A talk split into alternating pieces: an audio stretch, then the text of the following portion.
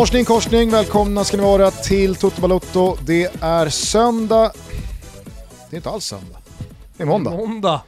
Jag eh, sa söndag för att jag sitter och kollar på min resultatapp här och skulle slå in söndagen för att förbereda mig lite mentalt på vad jag ville plocka upp senare i avsnittet. Det är måndag, landslagssamlingen är igångsparkad och den är det i och med den nyss avslutade presskonferensen med Janne Andersson i en av de värre biroller man skådat Mm. på podiet tillsammans med Zlatan Ibrahimovic. Vi har suttit här hemma hos mig, du och jag Thomas, och väckat våra pannor över vissa frågor som ställdes. Eh, fokuset som var eh, att man liksom sitter där och kanske får en eller två frågor till Zlatan Ibrahimovic och så väljer man att bränna dem på ja, vissa på, på saker han redan precis har sagt och Mm. vissa saker som kanske borde komma lite längre ner på intresselistan sett till vad man kunde fråga om. Men eh, om vi bara ska ta det från slutet i omvänd ordning.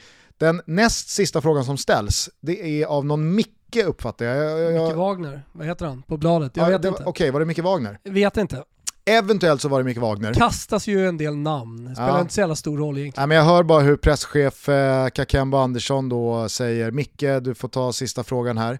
Eh, varpå då eh, den här reporten säger att eh, Zlatan, jag tänkte bara haka i lite där på det Anel Avdic alltså eh, från Expressen nämnde tidigare kring hur mycket man har pratat med familjen och så vidare. Vad sa dina söner när eh, du nu har beslutat dig för att eh, återgå till landslagsspel? Och Zlatan säger någonting i stil med det där var ingen bra fråga och då, det, det kan ju liksom låta hårt gentemot en reporter att hörru du, det där, det, där var, det där var ett kast utförande av ditt jobb men han säger det och det, det blir man ju varse om någon sekund senare för att skydda sig själv då för den där träffade rätt i bröstet den där frågan och han börjar gråta. Aldrig sett Zlatan Ibrahimovic med tårar i ögonen ens. Ja, men jag, jag tror eh, att det i grunden har väldigt mycket med Sverige, landslaget och eh, hans kringflackande liv. Eh, alla känner ju till att eh, familjen bor i Stockholm och han nämner ju det i presskonferensen.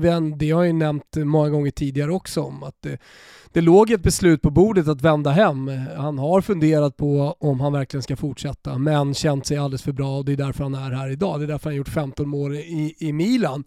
Eh, för att han, eh, han är helt enkelt en för bra fotbollsspelare för att sluta.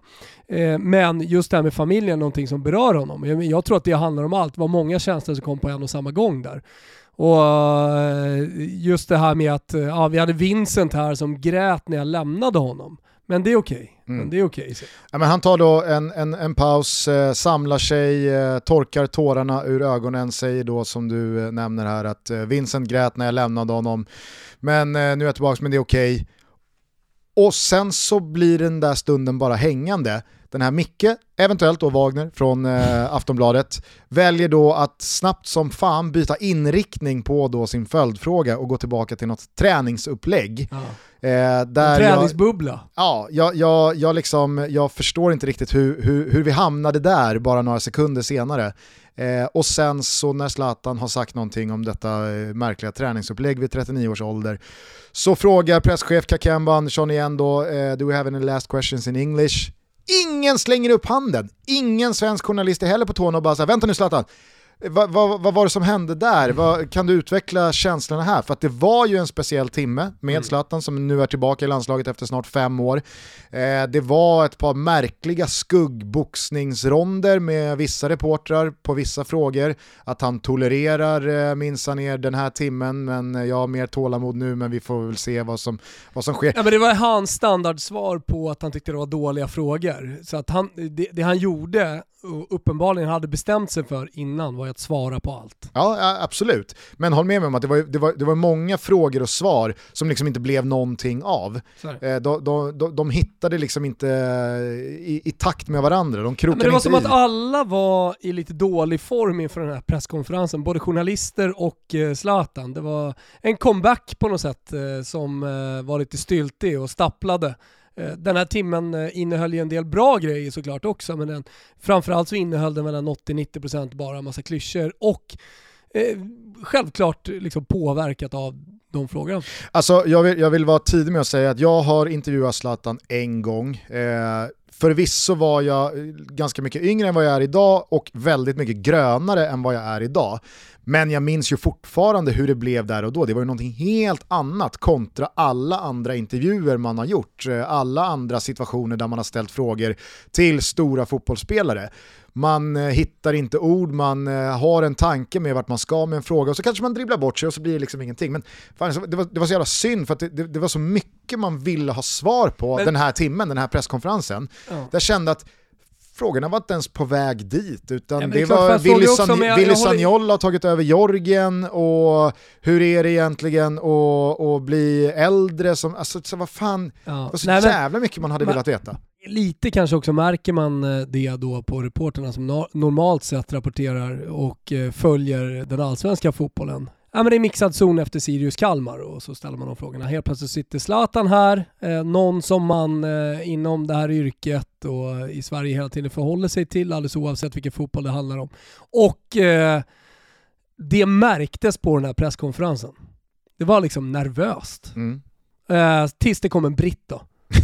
som är van eh, med de här situationerna. Nej men och, och, det var väl det man verkligen eh, bär med sig efter den här timmen. Det var ju den här brittiska journalisten som då sa Jaha, är det rimligt att tro att eh, du satsar vidare även över VM 2022? För det är ju faktiskt bara lite drygt ett och ett halvt år bort. Det är ju faktiskt kvalet till det mästerskapet Exakt. som inleds nu på torsdag. Och Zlatan säger han säger absolut inte yes, jag spelar VM 2022, men han sa ju definitivt inte nej, eller han sa jag lovar dig att jag kommer spela så länge jag kan och jag håller den nivå jag är bekväm i. Om det är i ett år till eller om det är tio år till, det får vi se. Men ja. det var ju mer känslan av att jag är här för att spela i landslaget så länge jag fortsätter spela fotboll Olof på Lund den här nivån. Olof följer ju upp eh, britten med att eh, liksom fråga vidare kring eh, VM och han har ju faktiskt gjort noll VM-mål Zlatan.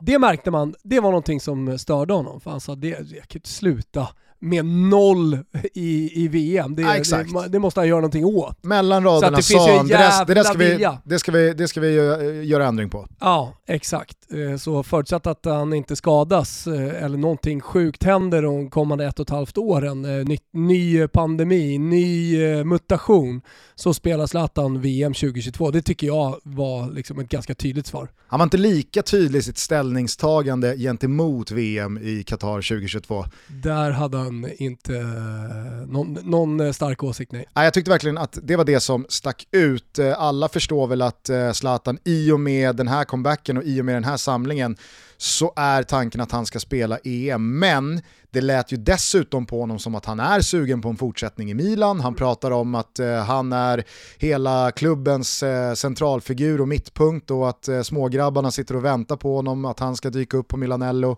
Eh, han tycker att det förvisso är ett annat Milan än det han spelade i för eh, 10-12 år sedan, men att det är ett spännande projekt och att det kanske är helt perfekt för honom att inte tillhöra Bayern München, Real Madrid, PSG eller Manchester City. Jag har gjort ganska mycket.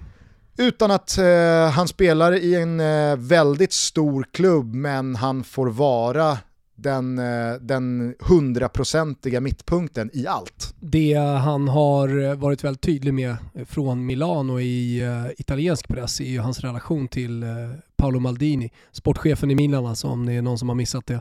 Och eh, det har man ju också sett när han har varit skadad och han och Paolo Maldini har suttit med varandra vid sidan av planen liksom och diskuterat det som har, det som har hänt och det har varit, ja, men, det har varit ganska stora yviga gester och det är de två som sitter. Han sitter inte med någon annan, han sitter med sportchefen.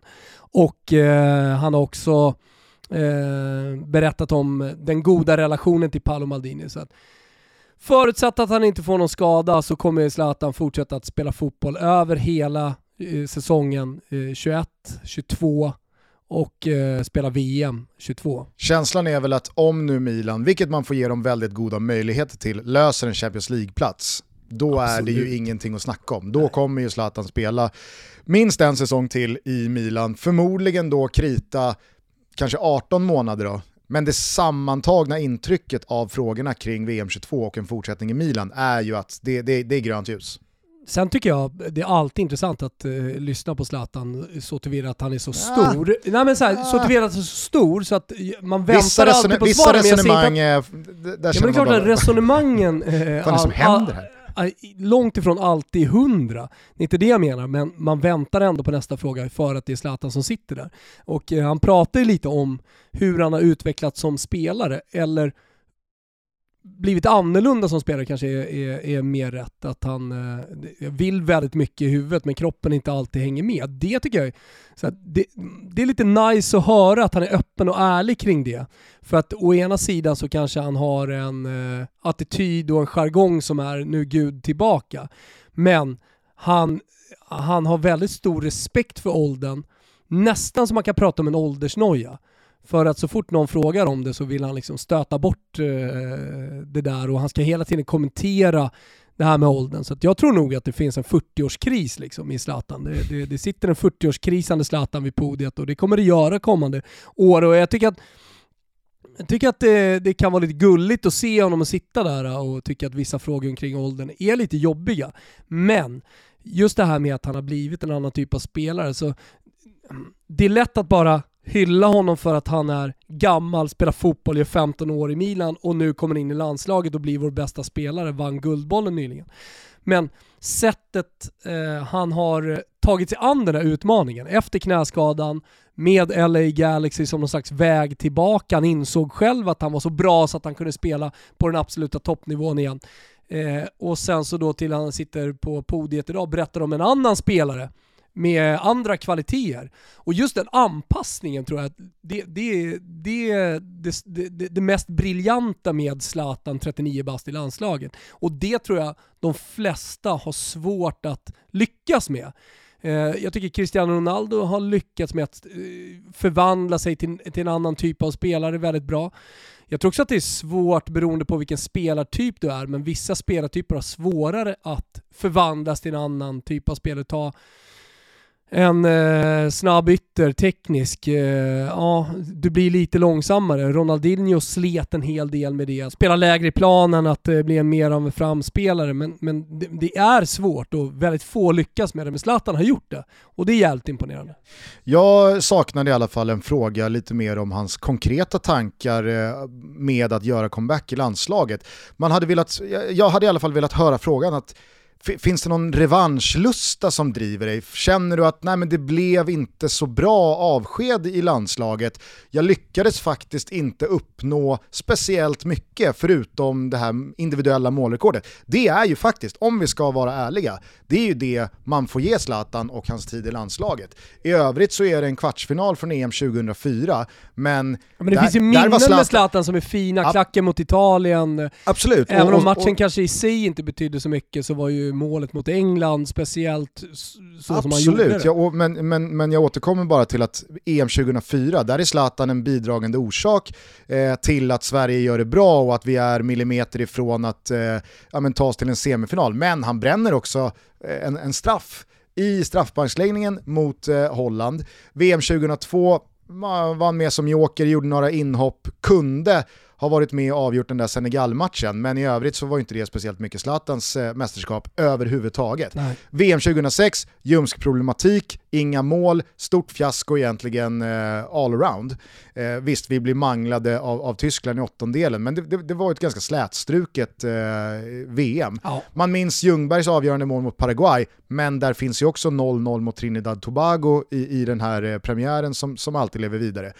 EM 2008, Ja, Zlatan eh, har ju absolut ryggen fri efter det mästerskapet, gör ju mål både mot Grekland och Spanien, mm. men vi åker ur i gruppen. Vi missar 2010, vi är ute efter två matcher 2012, vi missar 2014, vi skjuter första skottet på mål i den tredje matchen i EM 2016. Så att jag hade i alla fall velat att någon, liksom så här, fann, fanns det fanns det en revansch i det? Finns det ett driv att vänta nu, vad fan, landslaget utan mig går till kvartsfinal i VM. Nu är vi klara för ett Europamästerskap. Det är ett VM bara ett och ett halvt år lite drygt bort. Jag är en av de bästa spelarna en av de bästa anfallarna i Europa, i alla fall i Italien. Jag öser in mål i ett lag som Milan. Visst, jag må vara 39-40 bast på pappret, men det är bara en siffra, det handlar om hur det ser ut på plan. Jag kan vara med och faktiskt uträtta någonting med det här landslaget. Någonting... Nu blev du Zlatan Gustav. Ja, men vadå? Det, det, alltså, ja, men, här, det är, är väl... ju alltid problemet, det, det, du är inne på, det är alltid problemet med spelare som, som uh, spelar i en nation som inte har chansen egentligen, eller väldigt små chanser att ta sig långt i ett mästerskap. Alltså det, det är ju Ryan Giggs i Wales, Absolut, jag alltså menar det, bara det här är en light-version av Jag menar det. bara att Zlatan har ju under hela sin karriär drivits av hur påverkar det här mitt legacy? Jag måste, jag, jag måste vinna det här för att jag vill vinna det här, för att om jag inte uträttar det här, då kan jag inte mäta mig med de absolut största. Han jagade den där Champions League-bucklan så till den milda grad att han lämnade ju klubbar för att optimera chanserna att vinna den. Han pratar själv om på den här presskonferensen att det är fekt och the easy way out att sluta i MLS i USA. Det är inte så jag ska avsluta, jag ska tillbaka till Europa för att visa att jag, jag, jag håller den jag, jag, jag, jag menar bara att jag, alltså, fan, jag tror att Zlatan känner själv att här finns det en möjlighet att få göra det där med landslaget, som jag faktiskt inte honom, lyckades med. höra honom brodera ut lite mer kring just uh, Jannes nya landslag som gick till kvartsfinal och de spelarna som finns. Den kvaliteten som finns i Janne Anderssons landslag. Alltså, att det är någonting annat nu, att det faktiskt finns en möjlighet att, att gå långt. Kanske hans bästa möjlighet någonsin i sin karriär att nå långt i ett mästerskap, ja, till och med kunna sen komma EM till en 2004 final. skulle jag säga att det, det är väl ganska givet. Mm. I synnerhet med tanke då på hur gruppen är utformad, eh, med tanke på att man går vidare som, eh, alltså väldigt många av treorna kommer gå vidare till, till slutspelet. Vet alla om det här? Jo men det, alltså, så fungerade ju EM 16 också. I jag med vet, att man utgick... han satt sig. Det är lite som Nations League, när Zlatan skulle prata om eh, att eh, Janne Anderssons landslag minsann under hösten har mött riktiga världsnationer. Mm. Eh, då hittar han inte ordet. Nej det har inte riktigt det, satt vad, sig. Vad han sa, gruppspelet ja, ni spelade, sånt. det här i, i, i höstas. Nej men precis, många är ju med på att eh, EM 2016 så utökades ju från 16 till 24 lag. Det här innebar att flera av de eh, bästa grupptreorna gick vidare. Kanske att det drog ner eh, lite på kvaliteten över hela turneringen, men jag, jag, jag tyckte det var... Men det blev åttondelsfinaler, det är ju det. Exakt, eh, men eh, jag, jag kan ändå ur ett svenskt perspektiv tycka att det det gynnar ju oss ja, ja. att det finns en köksdörr in i, uh, in desto, i slutspelet. Desto längre mästerskapet är, desto roligare såklart. Nej, men Zlatan säger ju själv att alltså, jag har saknat landslaget och jag känner mig fortfarande bra och jag är här för att bidra, men det spelar ingen roll vad jag sitter och säger och vad jag känner. Det handlar om resultat. Jag är här för att göra resultat och gör jag inte det, då spelar ingenting någon roll heller. Så att han är ju så jävla inställd ja. på någonting, men jag, jag, jag, i alla fall, jag saknade i alla fall lite konkreta frågor kring ja, men, alltså, varför han också är tillbaka rent driftmässigt. Ja, eh, men eh, du kommer ju få möjlighet eh, att eh, säkert lyssna till svar kring det. Det här var första presskonferensen sen han, var, ja, sen han beslutade att eh, komma tillbaka till landslaget och nu följer ju eh, tio dagar av eh, landslagsspel, nästan två veckor.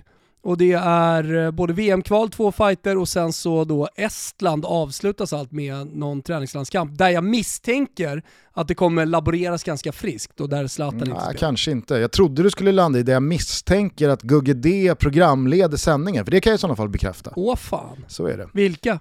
Eh, vadå vilka? Vilka matcher eh, programledare? Ja, men jag kör Estlandsmatchen. Oh. Och så är det Lasse G bakom spakarna, eh, Georgien och Kosovo här mm. torsdag, söndag. Men eh, vi kan i alla fall konstatera att eh, Zlatan och Janne, de har hittat varandra. Oh. Det är en ruskig bromance som har eh, sett dagens ljus. Eh, det var nästan lite så, så att man stod och skruvade på sig när, när Janne lite skrattande skämtsamt konstaterade att eh, under de här åren sen vi snackade efter EM 2016 och jag tog över så har Zlatan förvisso retats lite. Då bajsar han på sig. Det är ju smått surrealistiskt att de sitter bredvid varandra på ett podium i mars 2021 och känns så jävla givna och gjutna ihop som förbundskapten och storstjärna. hade sett framför sig Gusten. Det är precis vad man hade sett Med framför tanke sig. då på Då hur det faktiskt har retorik. låtit senaste två, tre åren. Jo, med men- allt från eh, Janne ringer på klockan till att han bajsar på sig, till att han är rasist, till att han är en pajas som förstör svensk fotboll och så vidare och så vidare. Jo, jo men det, det, är- det, det är kungens retorik. Vi vänder på blad här. Det, det, men det var ju så de svarade på alla frågor. Ja men då var då, nu är nu, nu har vi vänt blad, nu tittar vi framåt. Jo, absolut, jag, jag minns bara gånger, alltså Janne var ju hos oss. Nu vänder vi blad. Var, var det så han sa? Nej, men, det var väl, alltså så här, om, vi, vi kan väl vara ärliga med vad som ligger i botten kring liksom polemiken. Ja, i Zlatans fall så handlade det ju om, vad då? Ja, att han kallade Janne för rasist. Ja. Eller hur? Ja, det. är det som låg i botten till all polemik. Sen har det funnits eh, mindre saker också. I kungens fall, vad handlar det om då? Att han varit på strippklubb eller? Ja, Ja. det är väl en viss Och vad gör man där? På stängda strippklubbar? Men ursäkta mig och ursäkta mitt språk. Men det, det, det, det, är grunden det handlar om. Ja, ja, jag, jag, eh, jag reagerade i alla fall på att eh, ordvalet var liksom, det, han har retats lite. Ja. Så att säga. Jo men det, det, jag kan också tycka att ska, ska vi gå in i eh, ett VM-kval och eh, vi ska försöka förbereda oss så bra som möjligt på väldigt kort tid. Eh, Nu har vi tre dagar på, eller vi säger jag, men Sverige, Sverige har tre dagar på sig att förbereda sig inför ett VM-kval där vi ska gärna vinna med ett par bollar, eller hur Gusten? Det Så kan du återkomma till sen när vi pratar spel va? Mm. Men, alltså så här, finns, det finns ju ingen tid att hålla på och älta det som har varit. Uppenbarligen så har de lagt det bakom sig. Då måste ju vi lägga det bakom oss också. Absolut, Det får vi ju jag, respektera. jag är den första att Hur skriva de under löser på... sina problem, ja uppenbarligen så, så har de löst det. Nu är, sitter Zlatan där. Han är också fotbollsspelare. Jag är, den Han första, ska göra mål för Sverige i nummer 11, inte konstigare än så. jag är den första att skriva under på att det är väl kanon att eh, de har rökt fredspipa och det, det, det är väl en förutsättning för att det här ska funka. Men man kan ju i alla fall konstatera så här första samlingen att det är otroligt hur mycket den här eh, färjan har svängt. Det är ju en 180 graders vändning på ganska kort tid som jag i alla fall inte såg komma när tweeten i Kulusevski-gate där i september skickades ut nerifrån Italien. Eh, då, då såg jag dem inte sitta Nej. glada i hågen ihop bredvid Men det gjorde på du för, eh, låt säga två månader sedan efter att Erik Niva hade varit nere. Då såg du dem sitta där. Ja, kanske det. Ja. Eh, du nämnde här eh, nummer 11, eh, Zlatan eh, berättade att han frågade Alexander Isak om han kunde få 11. Isak sa absolut, eh, bara jag får tillbaka den om 6-7 år när du slutar. Zlatan eh, berättar även då att eh, Emil Forsberg har erbjudit honom tian men att nej nu är det ett nytt kapitel, det är du som ska ha tian, det är en ny Zlatan här, jag ska ha 11. Ty- Återigen så lite- är det här ett bevis på vem det är som kommer in. Ja, ja, och hur hierarkin ser ut i det där omklädningsrummet när, när Zlatan tar första steget in. Men ändå lite fint och oväntat att Emil Forsberg erbjuder tian. Eller Vet inte om det är är, oväntat. eller är man så cynisk att eh, man tänker att eh, det, det, det, är en, eh, det är en PR-strategi från eh, Forsberg? Nej, det är det definitivt inte. Jag tror inte man kan göra på något annat sätt när Sveriges bästa fotbollsspelare genom tiderna, eh, när Zlatan kommer in i ett omklädningsrum, alltså det man gör då alldeles oavsett vem man är i att lämna över numret. Vilka fotbollsspelare i världen hade inte överlåtit sitt nummer? Det finns ju alltid en massa dårar såklart, men, men det är så här Cristiano Ronaldo, Messi, vad vet jag, Neymar, några få fotbollsspelare kan mäta sig med Zlatan i så att säga stjärnstatus. Var det Quadrado eller var det Douglas Costa eller vem var det som eh, gav upp sjuan i Juventus när, eh, Oj. när Ronaldo kom? Det var också ganska liksom givet att, ah, ja, Ganska givet. här har du sjuan. Nej men han gick ut och sa det, jag kommer inte ihåg exakt vem det var, men som då sa Nej, men det, det, här, här är sjuan, det är, inget, är inget att, inget att snacka om. Nej, men jag tycker ändå det syntes på Zlatan att han, eh, han, eh, han mår inte jättedåligt när han får frågor om just den här yngre generationen som har haft honom som idol när de har vuxit upp och att det är en stor sak för dem att Zlatan nu är tillbaka och att de här ska då mixas i ett omklädningsrum i ett lag och uträtta saker tillsammans. Det, det måste vara jävligt flummigt. Eh, Det, det är en sak med spelare i Milan, det är väl klart att Leao och Tonali och Theo Hernandez och yngre spelare i Milan såklart att vetat om eh, Zlatan Ibrahimovic även när de har vuxit upp, men kanske inte på samma sätt som då svenska spelare haft honom som eh, kanske enda idol. Jesper Karlsson pratade ju om det i holländsk media, jag vet inte om du såg intervjun? Mm, jag såg. Noterade du det alla noterade höll jag på att säga. Noterade du det jag noterade? Uh, som Pileby noterade. Gjorde Pileby också det? fanns det en liten holländsk eh, brytning på engelska. Ja, det var han inte ensam om i så fall att uppmärksamma. Ja. Det fanns en holländsk brytning. ja, nej men han, han... Eh, Speciellt när han ska säga Yang och han säger Jong. is, is he your idol since you're yeah, three, uh, four, five years old? yeah, now I'm gonna play with him, so I'm not gonna say too much. But uh, yeah, I've looked at him since I was young.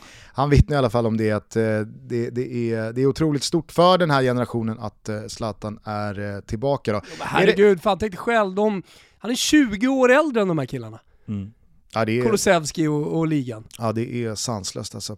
Eh, sista grejen, det är väl ändå värt att ta upp, det är det här med eh, lagkaptensfrågan. Zlatan eh, svarar ju själv först att eh, Andreas Granqvist är lagkapten. Det är inga konstigheter och jag ska inte ha någon bindel. Eh, jag tycker att han också kan backa upp det snacket med hur det har sett ut i Milan. Exakt. Alltså Alessio, Alessio Romagnoli i all ära, hade Zlatan velat ha det på något annat sätt så hade han säkert kunnat rycka den där binden.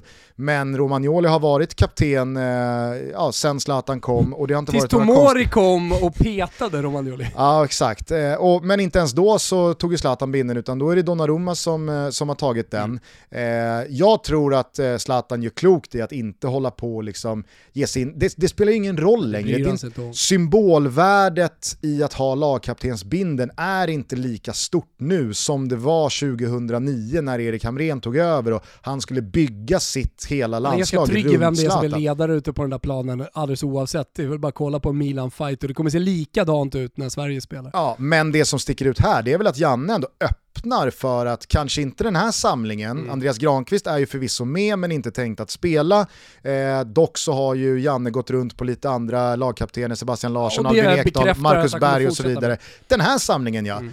Sen så säger han det, men framöver, det, det, det är väl klart att eh, det, det eventuellt finns en lagkaptensbindel på, på Zlatans arm. Så att, ja, det, är, det är tydligt att den här fredspipan är rökt hela vägen ner till sista, sista tobaksstrået. Alltså det är Ja, det är spännande jävla tider vi har framför oss mm. och jag, jag, tycker även att eh, det, det, finns så mycket oproblematiskt i form av speltid också den här samlingen i och med att motståndet är vad motståndet är.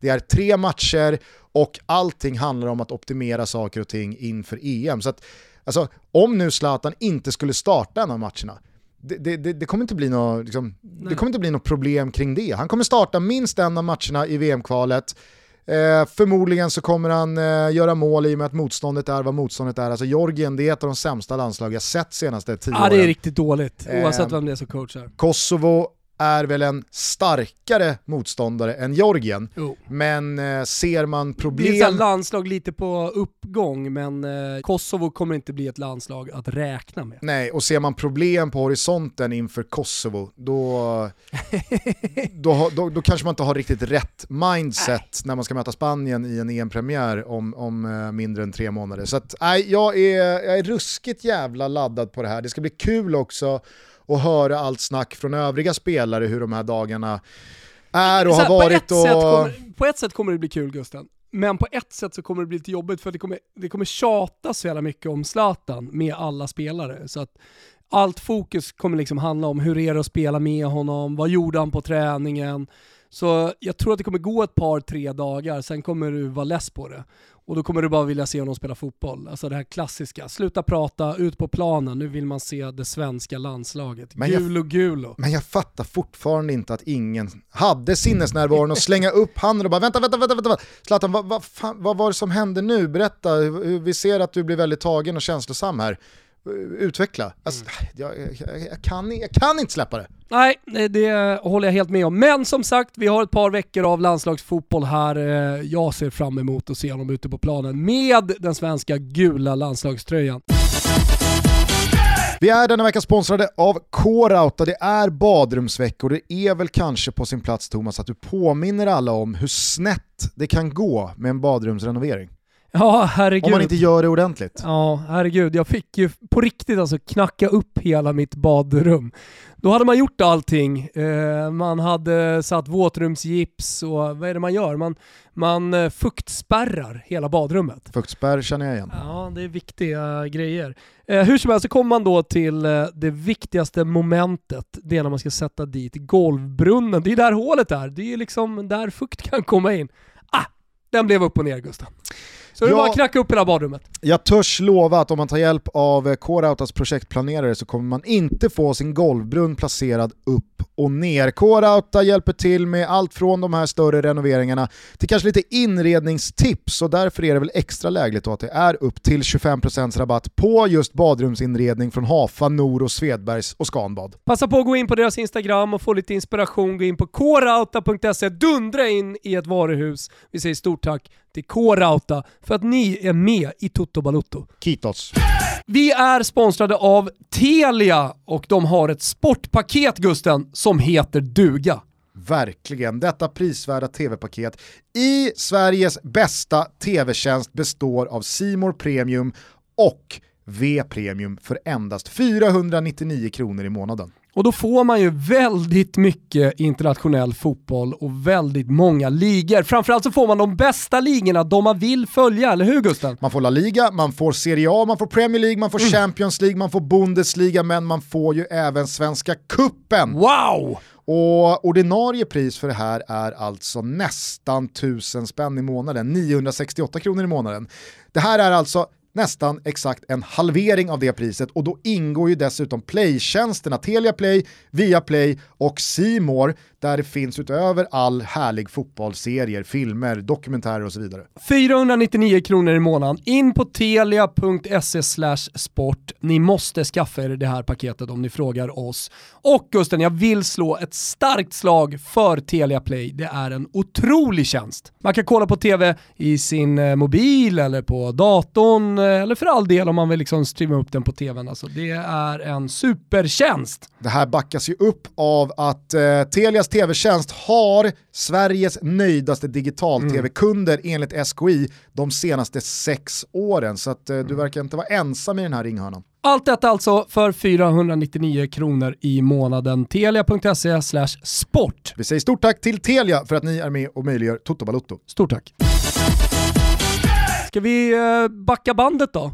Som vi Ja. gör på måndagar och eh, kika på den europeiska fotbollen. Vad det är som har hänt? Ja, precis, speciella förutsättningar. Vi brukar ju vara igång med bandningen eh, tidigt måndag, måndag förmiddag när allting är färskt i minnet. Idag ville vi skjuta upp eh, inspelningen i och då med Zlatans presskonferens. Det är dock landslagstider eh, så att det kommer inte vara speciellt mycket fotboll ikväll och så vidare. Det var ju en helg präglad av just avgörande Europaspel tisdag, onsdag, torsdag, således väldigt komprimerat till söndagen igår.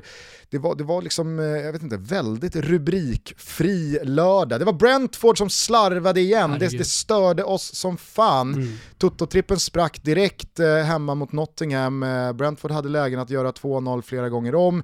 Väl vid 1-1 så borde de ha tagit ledningen igen, sen så gjorde ju City sitt jobb och Milan sitt igår. Men vi gnuggar vidare med våra tototripplar borta hos Betsson. Vi är inga mil ifrån de gånger vi bommar. Men skit i det nu, vilken söndag det var. Vilken insats Barcelona stod för borta mot Real Sociedad igår kväll. Ja, som de har vaknat till liv.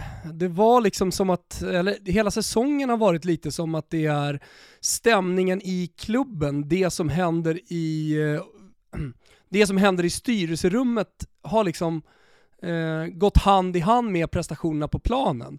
Så när Laporta kom in och det började bli lite positiva vibbar kring eh, Barcelonas framtid, han har till och med börjat prata om att investera pengar trots de här skulderna. Då är det som att hela Barcelona har vaknat. Messi har blivit Messi igen och eh, hans lagkamrater, eh, lagkamrater runt honom ser bra ut. Griezmann gör dundermål och ja, men det, det är som att det är harmoni plötsligt i Barcelona. Vi pratar ju inte ens om Ronald Koeman och ledarstaben längre.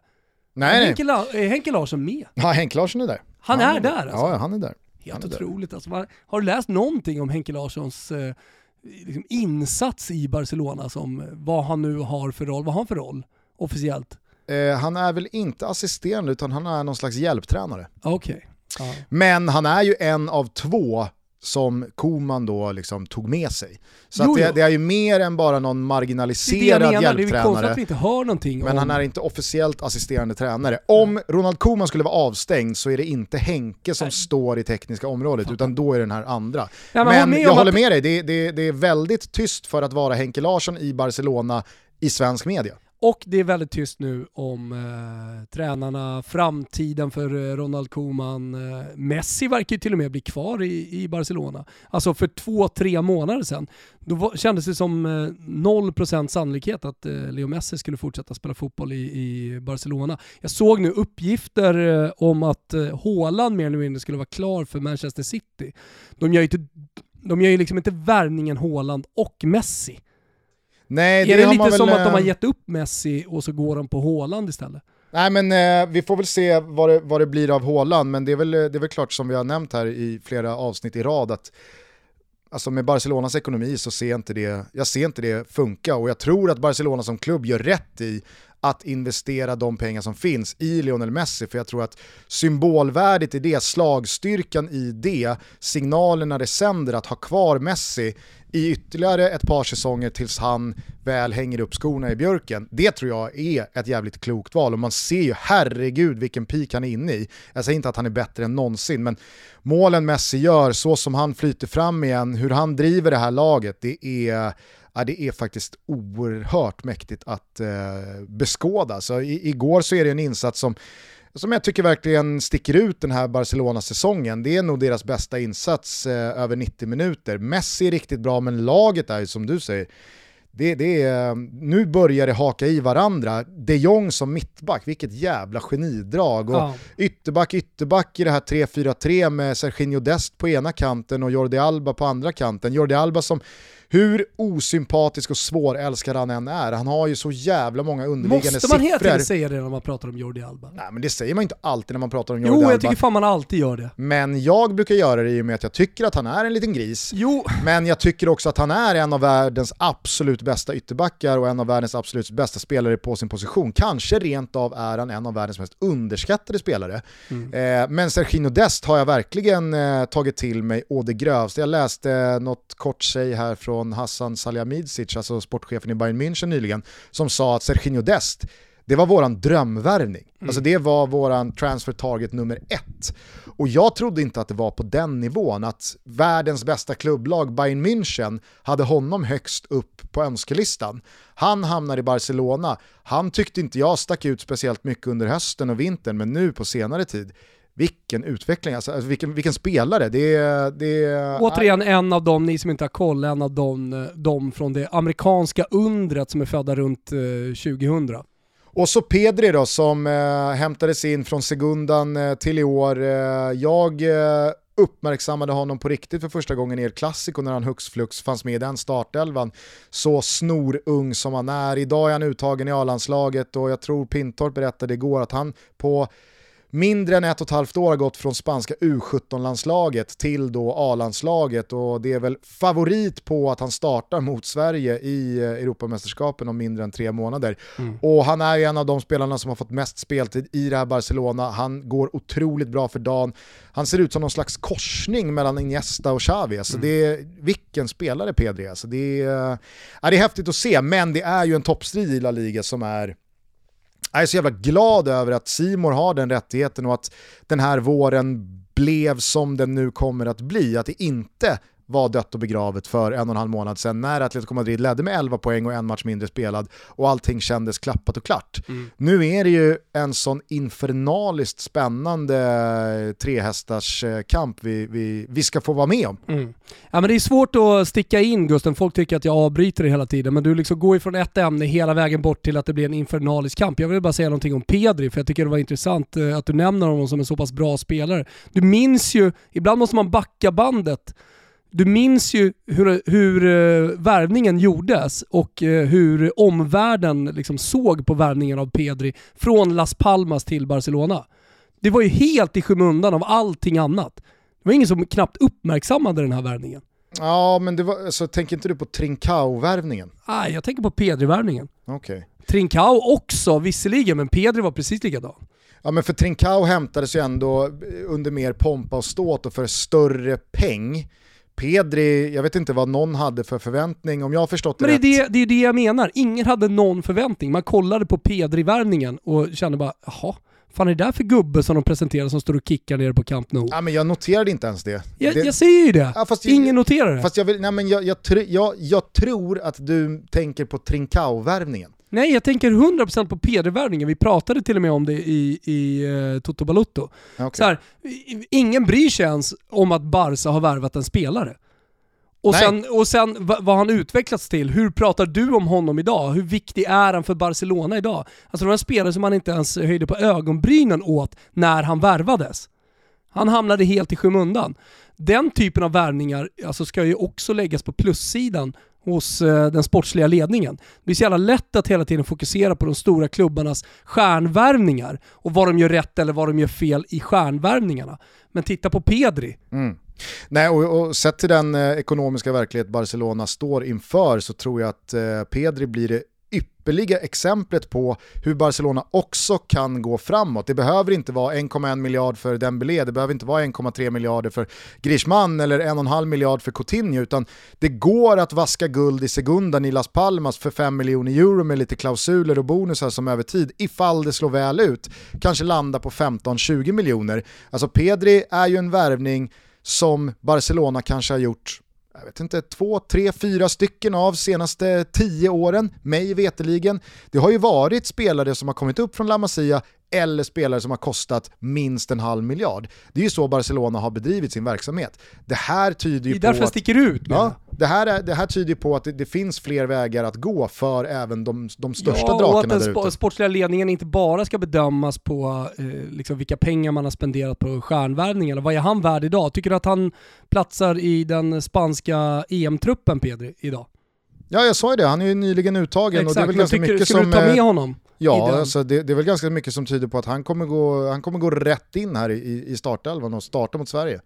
Så att, eh, alltså, givet åldern, givet klubben han gör det i, det, det, är väl svårt att, det är svårt att sätta någon slags avkastningslapp på honom eh, efter eh, ett knappt år, men jag, eh, jag vågar nog påstå att eh, Barcelona har eh, för första gången på länge Mm. lyckats med majoriteten av sina värvningar kontra många, många tidigare säsonger. Mm. 2002, han alltså 18 bast, det är helt otroligt. Mm. Var det någonting annat som stack ut för dig igår? Neymar var tillbaka för eh, PSG när eh, de eh, hade en riktigt bra dag på kontoret, borta slog Lyon samtidigt som Lille förlorade hemma mot Nîmes så att nu är man tillbaka i toppen. Men det känns ju som att det är det som sker efter landslagsuppehållet här mot Bayern München som, som det mesta handlar om. Jag vet inte liksom hur, hur, hur stor vikt man ska lägga vid om nu eventuellt PSG skulle missa ligatiteln. Allting bedöms väl ändå av vad som händer i Champions Ja, League. men de är liksom, det här var ju andra chansen de fick eh, när Lill torskade och ta över eh, eh, serieledningen. Så eh, uppenbarligen så har vi att göra med en eh, bajsa på sig vad det gäller Lill.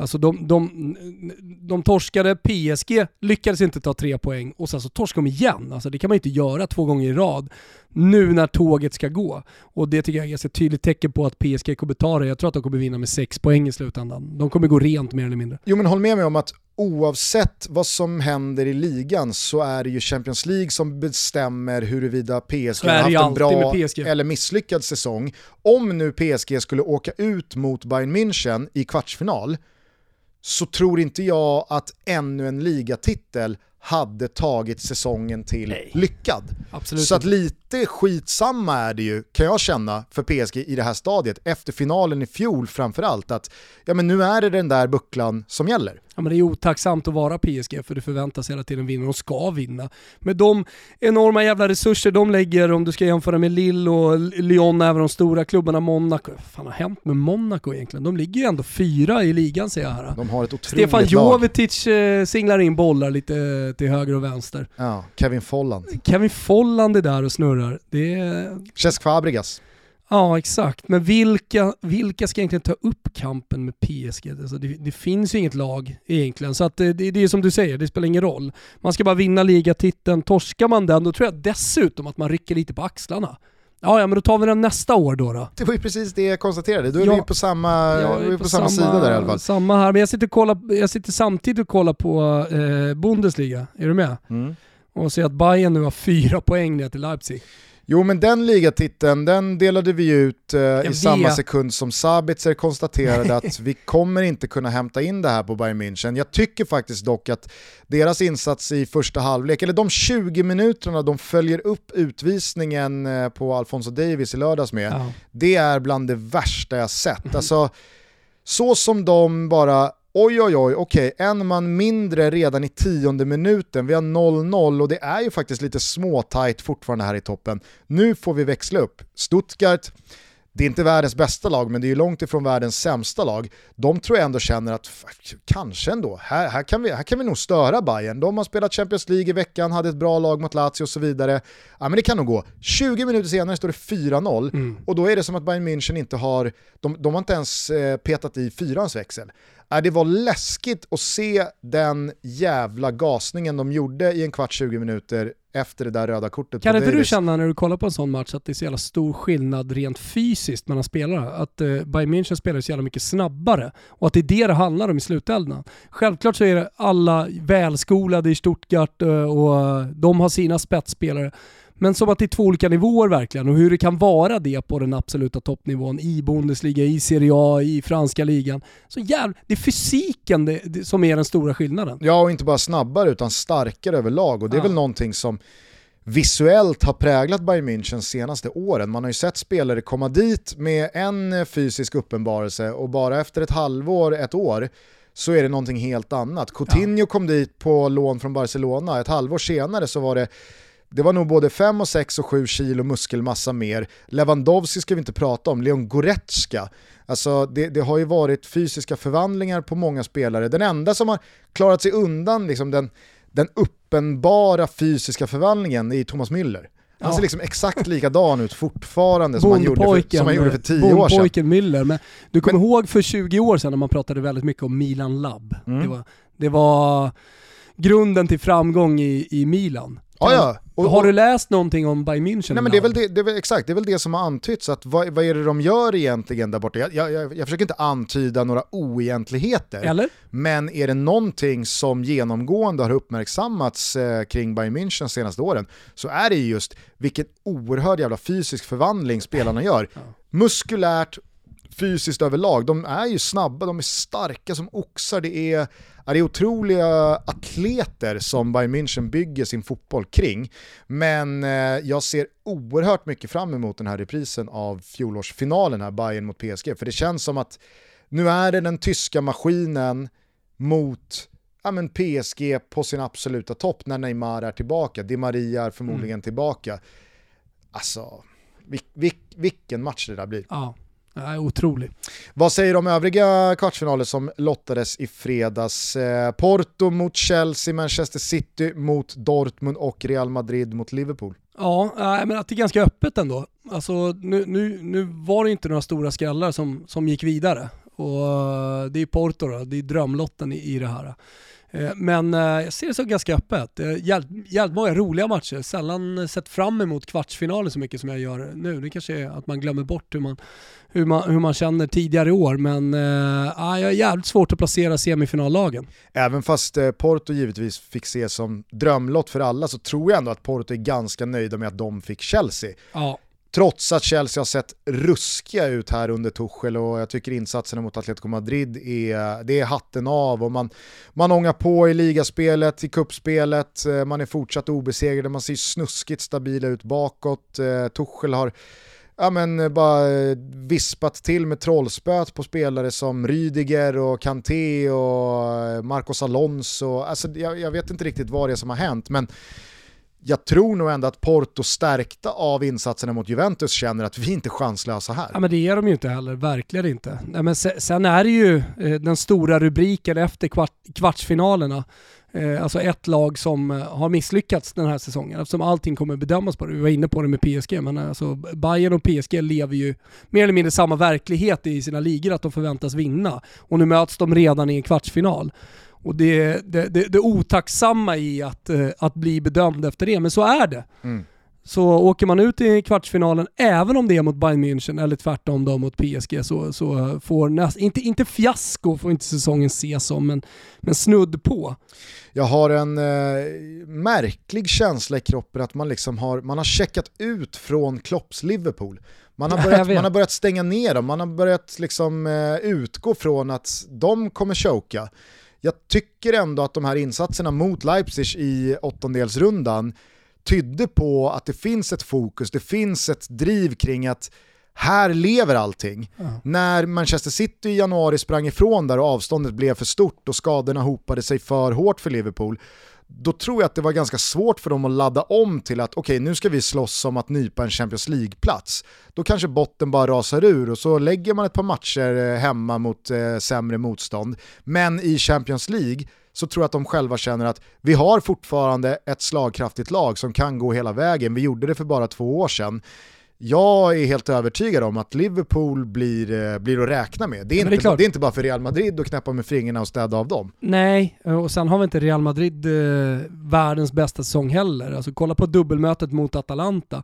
Visst, det är inget snack om saken efter 180 minuter, men, men Atalanta kan... De får ju serverat i Bergamo också med det där röda kortet. Ja, nej men exakt. Eh, och, och, man förstår Gasperinis ilska och allt det där. Men, men eh, alltså Real Madrid har inte sin bästa säsong, Liverpool har inte det. Jag har en konversation på Twitter, DM här, med en pastor, dessutom seniorpastor, Gustav, eh, som heter Patrik och eh, han är då helt övertygad om, verkar det som, han är Liverpool-supporter ska jag säga, mm, okay. eh, att, att Liverpool kommer vinna Champions League. Han vill ha, han vill ha ett bett pastorn ah. om en lunch eh, om Liverpool vinner CL eller då tvärtom. Så att jag ska bjuda honom på en lunch om det är så att eh, Liverpool vinner. Nästan så jag hoppas lite på att, eh, att få till den här lunchen. Han måste ju gå dock någon slags snabbkurs i hur man eh, sätter rimliga liner för varandras olika sidor. Mm. om eh, det här bettet. Nej, men han, han, skrev den 8 februari, 42 poäng kvar att spela om. Att sätta City som segrare redan? Nja, Inget är klart med vänlig hälsning Klopp-Putte, för han är lite lik eh, Jürgen Klopp också. Eh, PS, City, Liverpool, Chelsea, Leicester, My prediction. Sorry man, det är över skrev jag då som svar på det. Och sen så fick jag då, bjussar du pastorn på lunch om Liverpool vinner CL? Och om man då tänker tillbaka på hur vi har sett eh, på Liverpools eh, framtid från februari och hur vi ser på det nu, så eh, ska man kanske lyssna på mig. Ja, jag tror nog att uh, du sitter helt okej okay på det där uh, bettet. Men Nej, men alltså problemet jag... för Liverpool är att de måste göra lite det eh, Barcelona har gjort i ligan, alltså de måste hitta sig själva igen. Och jag ser inte att de har 20% till att hitta den här säsongen. Eller? Nej men jag tror att de eh, har bättre möjligheter att hitta sig själva i Champions League än att de kan vända på någon stek i Premier League. Absolut. För att där är det titeln som är intressant. Det är svårt att ladda om och börja slåss om om Europaplatser. Men i Champions League så lever allting fortfarande. De vet att de spelar Champions League om de vinner den turneringen som regerande mästare. Så att, ah, det, det, det är någonting med att man eh, tenderar att glömma bort Liverpool lite. Ja, jag vet och jag menar inte att eh, Liverpool inte har en chans. Eh, men däremot när man ställs mot Bayern eller PSG, eller för all del Manchester City, så bra som de är nu, så tror jag att de, då måste de liksom du pratar om treans växel, då måste de gå från tvåans växel till eh, fyran, nästan femmans växel för att de ska ha en chans. Och det, alltså den formen måste man hitta i ligan. Sen har vi ju då Manchester City mot eh, Borussia Dortmund. Det känns väl som att det här blir en enda lång audition då för Erling Haaland att nästa säsong dra på sig centertankströjan i Peps City. Mm. Jag kan absolut se Borussia Dortmund över de här två matcherna både göra ett och två och kanske tre mål, men hur många mål Dortmund än gör så kommer City hitta en lösning på hur man gör fler och tar sig vidare. För att så som City ser ut för dagen, så stabila de är att de har inte bara 12, 13, 14 spelare att gå runt på utan snarare 20 spelare att gå runt på. Och det är svårt att singla ut den bästa elva, det är svårt att singla ut på vilket sätt Manchester City enklast vinner fotbollsmatcher. Om det är med en defensiv prägel eller om det är att gasa och, och liksom snitta någon i halsen och trycka på. Det, det, det, det, finns liksom alla olika verktyg i den där lådan. Jag, jag twittrade om det i lördags också när Ilkay Gündogan återigen var tungan på vågen och avgjorde en match. Att Alltså så som Pep Guardiola har utvecklat vissa spelare, vi pratar om Koman, att han till slut har fått snurr på Barcelona. Alltså så som City ser ut nu under Pep Guardiola. Jag vet inte, jag vet inte, jag, jag tror man får gå tillbaka till liksom Barcelona för tio år sedan för att hitta ett Pep Guardiola-lag som ser bättre ut. Som Jag är vet, mer slagkraftigt så och vägvinnande. sett så här, inte, inte så här bra ut, men de har sett bra ut och ändå inte lyckats prestera i Champions League. Alltså det måste man också ha med sig. Jo, sen ska det sägas kring Liverpool också att eh, om de nu skulle brotta ner de galaktiska marängerna från Madrid, då får de möta Porto eller Chelsea. Så de har ju hamnat på rätt sida trädet. Verkligen, och detsamma gäller ju Real Madrid. Alltså det, det är ju... Just nu, också där. Ja, men det, det, det, alltså, just nu så skulle jag säga att laget att spela final, det är väl lägst odds på Real Madrid just nu. ja. Sett till vad de andra lagen har för motstånd i semifinalerna. Mm. Och samtidigt en jättemöjlighet då för Liverpool att ta sig dit. Och då vet vi, då är det 90 minuter i maj. Och hur fan ser de här lagen ut i maj? Det har man ingen aning om i den här snabbföränderliga fotbollen. Men det vore ju alltså så jävla mäktigt med eh, City mot PSG eller Bayern i semifinalen. har Som det då final, kommer bli liksom. så länge City gör sitt mot Dortmund. Nej, Mm. nej men jag, jag, jag, eh, jag, jag Återigen, jag, fascineras påminner av... om att jag har sagt PSG vinna alltihopa. Och jag Ja. säger det fortfarande. Och jag fascineras över denna Ilkay Gündogan som upplever en utveckling som fotbollsspelare vid 30 års ålder som jag inte kan, jag, jag kan inte All pep. minnas eh, en spelare ta sådana kliv som, ja, men, som spelare så sent i karriären. Ja, men det, är, det är väl allt, all cred till Pep där. För det här är inte någon Luca Toni-figur som är en late bloomer och som fram till 25-26 års ålder hade harvat runt i Serie B och lägre divisioner. Utan det här är ju en spelare som har spelat toppfotboll på europeisk nivå i 10 års tid, sedan Mm. han var 20 bast. Men nu, som 30-åring, har han alltså bombat in 13 mål senaste tre månaderna. Han har aldrig gjort mer än 6 mål på en hel säsong tidigare. Han avgör matcher för kanske Europas, ja, ett av tre bästa lag i alla fall. De stormar mot en kvadruppel och han är i skuggan av Sergio Agüeros eh, skadeproblematik, eh, Kevin Han De är deras nya bomber. Nej men han är ju deras liksom symbolspelare som, eh, som är verkligen posterboy för den här säsongen. Det är inte Sterling, det är inte Kun Agüero, det är inte Kevin De Bruyne. Ja, kanske att man ska liksom lyfta fram någon slags kollektiv defensiv, men hur kul är det? Cancelo ska väl vara någon slags posterboy också för Pep Guardiolas eh, utveckling som fotbollstränare och matchcoach och taktiker med de här inverterade ytterbackarna som går in och spelar centralt, men där har han ju varit och kladdat förut med Lam och så vidare, så att det är Nej, inget men när man, jättenytt när man ska i plocka sig. ut men- en symbol för Peps storhet efter hans tränarkarriär så kanske det är förvandlingen av eh, Gündogan. Som är, liksom, du pratar Ja. om posterboy, men, men den stora symbolen för hur, vilken jävla supertränare han är. Ja. För det, det där har vi ju det har vi pratat om tidigare, han har gjort eh, Sterling till en superspelare. Nu kanske inte han har sin bästa säsong i karriären, men det, det som du nämner, det finns ju jättemånga exempel på Peps storhet, men kanske är det Gündogans förvandling då, som är eh, det, det yttersta exemplet eh, och det är han som får bli posterboy för Pep Guardiolas storhet som tränare. Ja, nej, ja det, det, det kan jag absolut tillstå. Jag är oerhört jävla imponerad av Pep Guardiola. Det, det, det, det tåls att Det sägas är en gång till. fantasyns priser på spelarna man hittar tränarnas eh, storhet. Eh, innan vi rundar av, Juventus Benevento 0-1.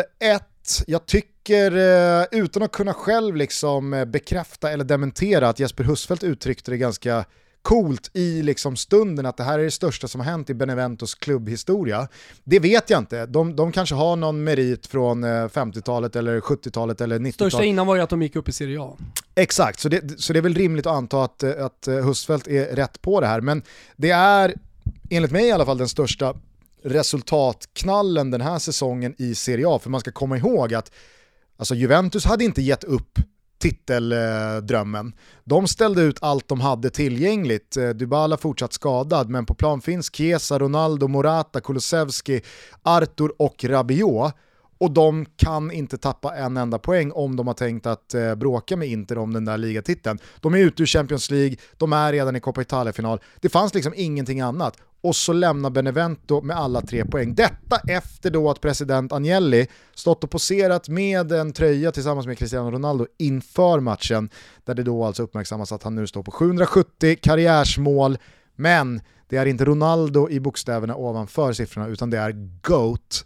Det blev liksom som ett extra lager av ironi till att man då torskar hemma mot Benevento med 0-1. Ja, men framförallt så gör ju den här matchen två saker. Den gör någonting för Gaich som avgör den här unga argentinaren eh, 20 bast, eh, kom till, eh, kom till Benevento från eh, Ryssland va?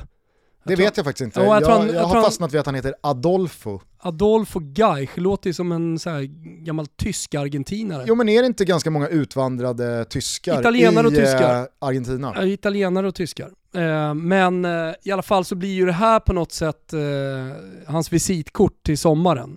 Han kommer ju gå till en större klubb och han har ju mer, alltså mer eller mindre tack vare det här målet, karriären liksom räddad med stora kontrakt. Och sen är det ju ytterligare, på tal om att då ha ett eh, visitkort med sig och så ska det stå någonting på det, så är det ju Filippo Inzaghi som inte vinner alltså på 11 matcher och så har man Juve hemma och segrar med, med 11-0.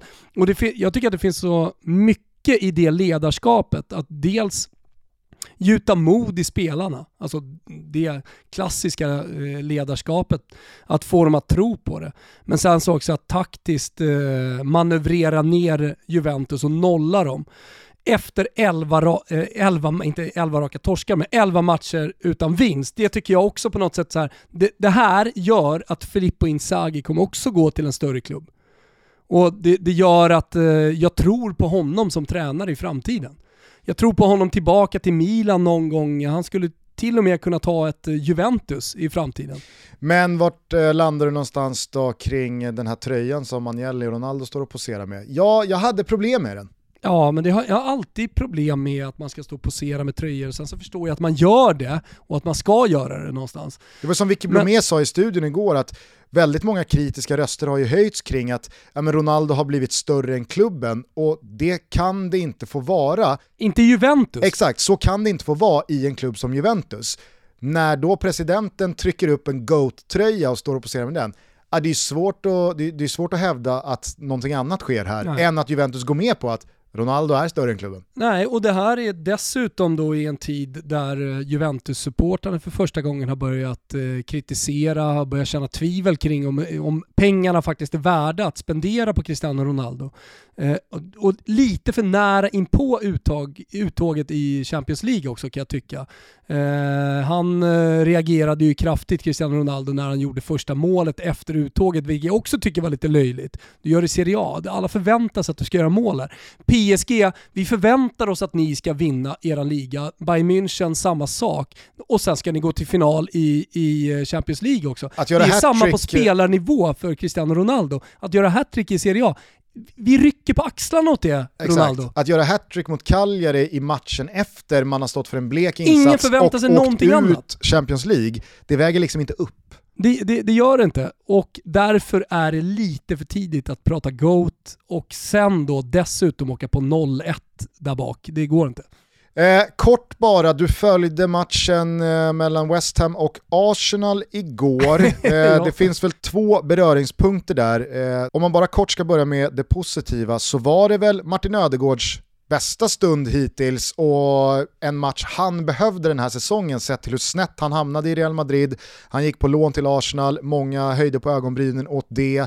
Han kanske inte har haft eh, liksom kalasshow hittills, men han visar ju igår vilken jävla spelare han både är och kan vara för klubbar som, ja, men, som, som kan ta bra många steg med honom i laget. Ja, ja, nej men eh, framförallt så är han ju dirigent till upphämtningen. Eh, han har ju en hockeyass eh, som leder fram till kvitt kvitteringsmålet är det va, när Lacazette nickar in den. Han vill hockeyass i de flesta mål. Ja, nej, ja, jag vet, men, men jag tycker att det finns någonting extra briljant med just den framspelningen ut på högerkanten och sen så kommer inlägget då.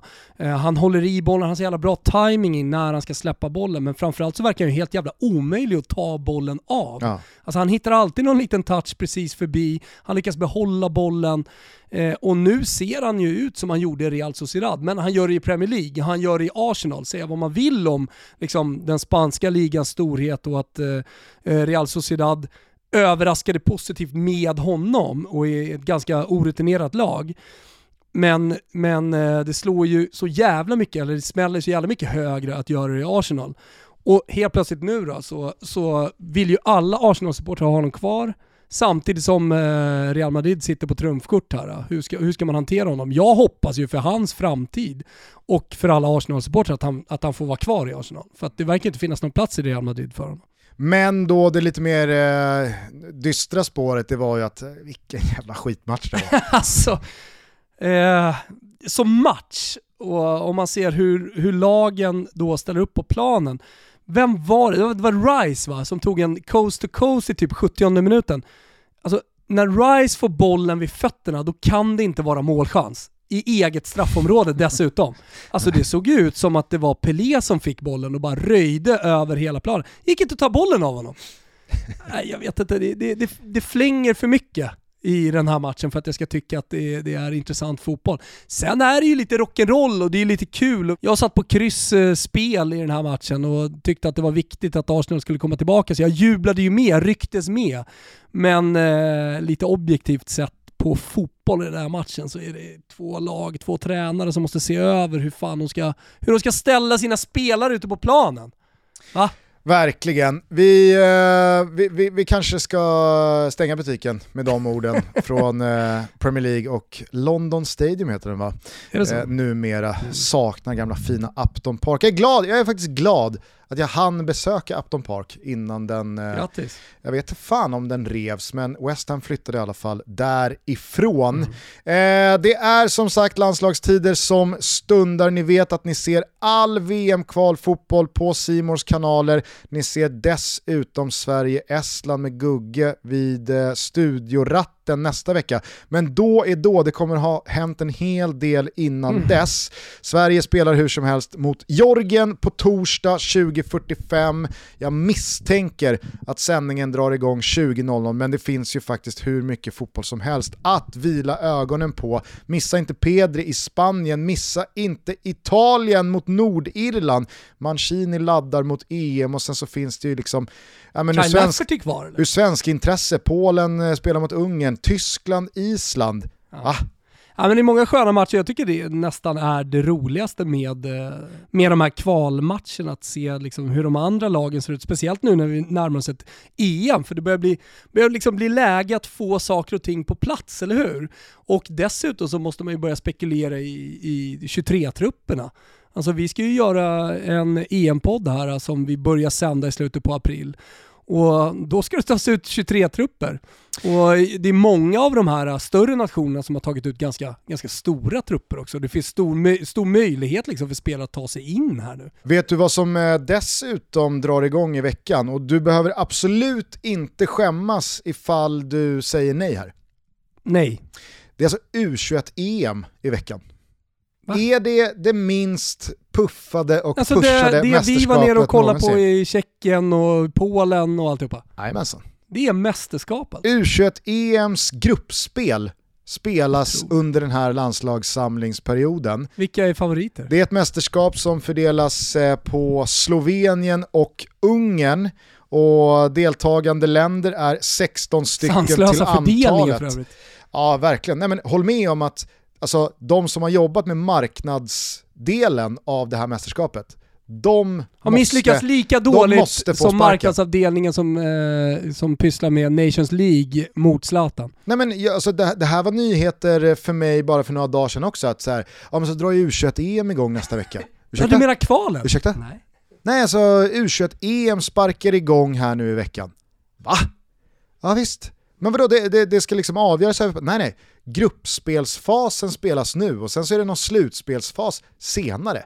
Jag fattar ah, ingenting alltså. Mm. Men det finns säkert en hel del pärlor att följa i det mästerskapet också. På tal om pärlor så har vi ju såklart en eh, liten raket, en trestegsraket i Sveriges match mot Georgien på Betsson. Man hittar den under godbitar boostade odds när vi har kommit fram till vad det är vi vill ha, eller hur Gustav? Vi eh, kan väl fan köra den redan nu så att vi får ja. med oss oddsen. Zlatan gör mål, eh, Sverige vinner med minst två mål. Och Sverige håller nollan. Så är det. Eh, den här ska vi boosta hos våra vänner på Betsson. Ni kommer precis som vanligt hitta den under godbitar och boostade odds som man behöver vara 18 år fyllda ifall man har tänkt att rygga. Upplever man att man själv eller någon annan i sin närhet har problem med spel så finns stödlinjen.se öppet dygnet runt. Men det vet ni vid det här laget. Vi hörs igen på fredag när Sverige har VM-kvalspelat mot Jorgen och Zlatan gjort definitiv comeback i Gulo Gulo. Underbart. Eh, vi hörs snart igen då. Ciao tutti. Ciao tutti. There was a time when I was so broken hearted. Love wasn't much of a friend of mine. The tables have turned.